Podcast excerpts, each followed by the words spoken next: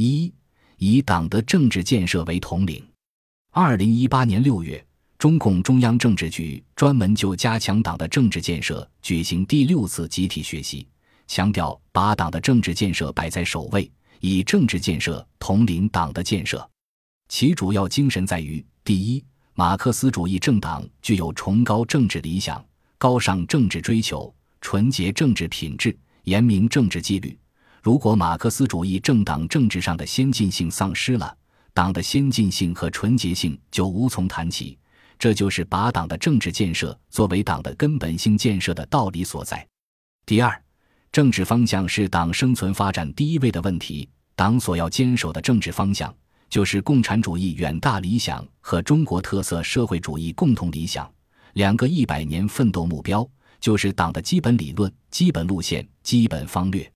加强党的政治建设，就是要发挥政治指南针作用，引导全党坚定理想信念，坚定四个自信，推动全党把坚持正确政治方向贯彻到谋划重大战略、制定重大政策、部署重大任务、推进重大工作的实践中去，坚决纠正偏离和违背党的政治方向的行为。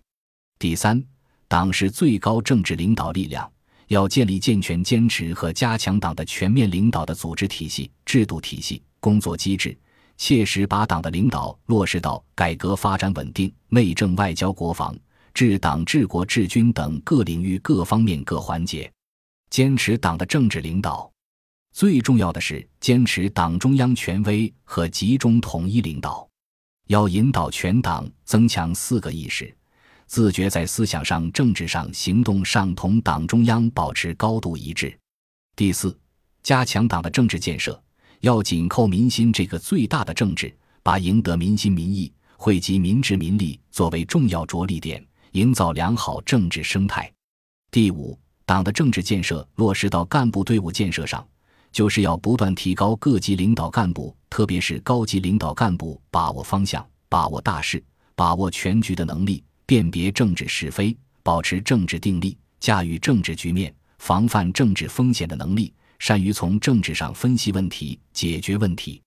二零一九年一月，中共中央办公厅印发《中共中央关于加强党的政治建设的意见》（以下简称“意见”），对政治建设作出全面部署。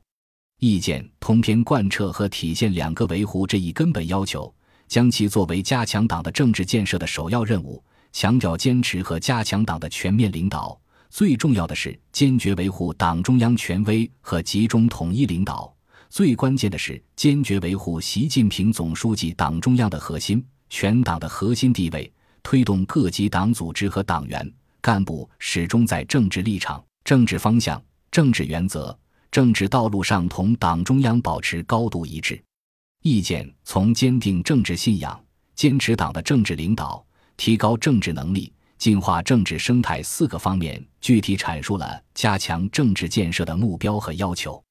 其中值得注意的若干要点是：第一，对于党内存在的错误思潮，要坚决防止不信马列信鬼神、不信真理信金钱，坚决反对各种歪曲、篡改、否定马克思主义的错误思想，坚决同一切违背、歪曲、否定党的政治路线的言行作斗争。第二。对于年轻干部，要实施理想信念宗旨教育计划，大力培养造就具有坚定共产主义信仰和较高马克思主义理论素养的社会主义建设者和接班人。第三，对于政治两面人问题，要以正确的认识、正确的行动，坚决做到两个维护，坚决防止和纠正一切偏离两个维护的错误言行，不得搞任何形式的低级红、高级黑。绝不允许对党中央阳奉阴违、做两面人、搞两面派、搞伪忠诚。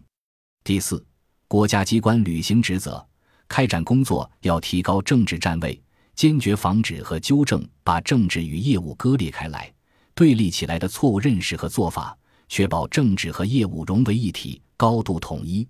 第五，强化忧患意识、风险意识，增强政治敏锐性和政治鉴别力。对容易诱发政治问题，特别是重大突发事件的敏感因素、苗头性、倾向性问题，对意识形态领域各种错误思潮、模糊认识、不良现象，保持高度警惕，及时阻断不同领域风险转换通道，防止非公共性风险扩大为公共性风险，非政治性风险演变为政治风险。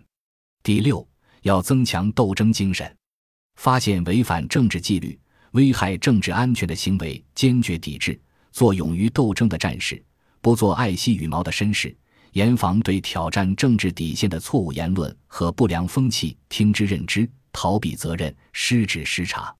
第七，坚持五个绝不：绝不允许背离党中央要求另搞一套；绝不允许在党内培植个人势力；绝不允许擅作主张、我行我素；绝不允许搞非组织活动；绝不允许领导干部亲属和身边工作人员擅权干政、谋取私利。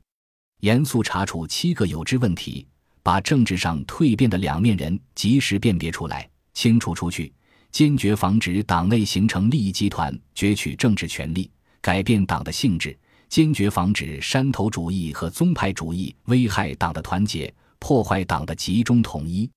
第八，坚决抵制庸俗腐朽的政治文化，狠杀权权交易、权钱交易、权色交易等不正之风，破除关系学、厚黑学、官场术等封建糟粕。坚决防止和反对个人主义、分散主义、自由主义、本位主义、好人主义；坚决防止和反对宗派主义、圈子文化、码头文化。总的来看，意见直接针对过去一个时期党内存在的各种形式的政治问题，从正反两面提出了全面的政治纠偏方案，对于保持共产党人的政治本色具有重要意义。作为政治建设的一项重要制度。二零一九年二月公布的《中国共产党重大事项请示报告条例》（以下简称《请示报告条例》），对于加强党的集中统一领导，无疑具有重大意义。请示报告条例旨在严明党的政治纪律、组织纪律和工作纪律，专门针对一些地方和部门请示报告意识不强、内容把握不准、程序方式不规范，一些党组织在请示报告上打折扣、搞变通。不实事求是等问题，对什么是请示报告、谁向谁请示报告、请示报告什么、怎么请示报告等基本问题作出明确规定，从而推动请示报告工作全面走上制度化、规范化、科学化轨道，保证全党全国服从党中央和政令畅通。请示报告条例明确规定，涉及党和国家工作全局的重大方针政策、经济、政治、文化、社会。生态文明建设和党的建设中的重大原则和问题，国家安全、港澳台侨、外交、国防、军队等党中央集中统一管理的事项，以及其他只能由党中央领导和决策的重大事项，必须向党中央请示报告。此外，请示报告条例还首次建立了重大事项请示报告责任追究制度，明确对七种情形追究责任，即。违反政治纪律和政治规矩，擅自决定应当由党中央决定的重大事项，损害党中央权威和集中统一领导的，履行领导责任不到位，对重大事项请示报告不重视不部署，工作开展不力的，违反组织原则，该请示不请示，该报告不报告的，缺乏责任担当，推诿色责，上交矛盾，消极作为的，搞形式主义、官僚主义。请示报告内容不实、信息不准，造成严重后果的；违反工作要求、不按规定程序和方式请示报告，造成严重后果的；其他应当追究责任的情形。总的来看，请示报告条例突出问题导向，确立了请示报告的工作体制，厘清了请示报告的主体、范围和内容、程序和方式、监督与追责，但也注意抓大放小。主要对请示报告中的基本问题作出规定，对一些需要在实践中细化的问题作出原则性规定，从而为地方结合实际制定具体落实措施留出必要空间。本集播放完毕，感谢您的收听，喜欢请订阅加关注，主页有更多精彩内容。